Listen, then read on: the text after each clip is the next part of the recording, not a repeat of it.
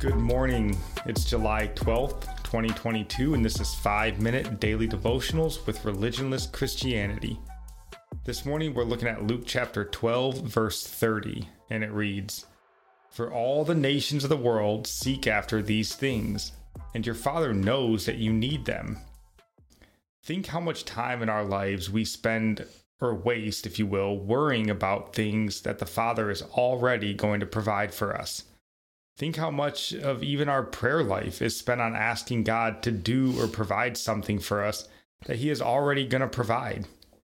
I've heard the question many times before, and you have probably heard it as well, but it's a good question. If God answered every one of your prayers today, would the world look different or would your life just look different?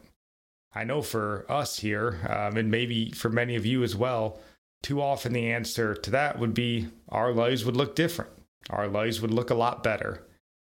I think this is a fundamental flaw in Christians and Christianity, and I believe it comes from a place of fear and not faith. We have many places in Scripture that tell us not to worry, you know, that God will take care of us. Psalms 37, verse 25 and 26 is one that I really like. It says, I have been young and now am old, Yet I have not seen the righteous forsaken, or his children begging for bread. He is ever lending generously, and his children become a blessing. Yeah, that's right. We have many reminders not to worry. I'm just thinking how God's kingdom is eternal. So when we ask of anything of eternal value, it can be beneficial for his kingdom.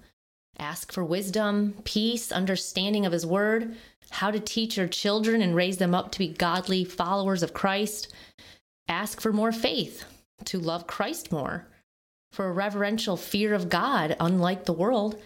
These are the things that are more important than the worldly things. Although good, they'll fade away. Ask for things that will carry over into eternity. Ask for wisdom and knowing what to ask for too. And we see around us the world, it does it doesn't have these things I mentioned. They say in their heart there is no God, and they seek to establish their own kingdom, so to speak, and demand everyone bow to their idea of truth. They seek after appearances and delicacies and riches to impress others. But God looks on the heart, and we should only care first and foremost what God sees in us. Yeah, and our prayer life, you know, that's a very good indicator of our faith what we pray for, what we believe for. It says a lot about what we think of God. So consider your prayers. Consider your thoughts about life and the future and where you find yourself walking in fear and not faith. Maybe you ought to repent. Ask God to give you a renewed faith and a deeper understanding of His provision. That's right. Today's psalm comes from Psalm 73 25. Who, am, whom have I in heaven but you? And there is nothing on earth that I desire besides you. And our proverb is Proverbs 12, verse 15. The way of a fool is right in his own eyes, but a wise man listens to advice. And I'll end praying for you from Psalms 145. May the Lord show you he is gracious and merciful, slow to anger and abounding in steadfast love. That the Lord is good to all and his mercy is over all that he has made. May you know the Lord is near to all who call on him, to all who call on him in truth, that the Lord preserves all who love him. God bless.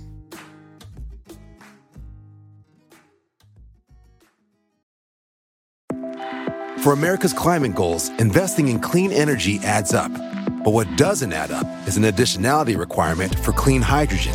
Additionality would put an unnecessary and inequitable burden on domestic clean hydrogen producers and have serious consequences for America. America needs clean hydrogen, but an additionality requirement just doesn't add up.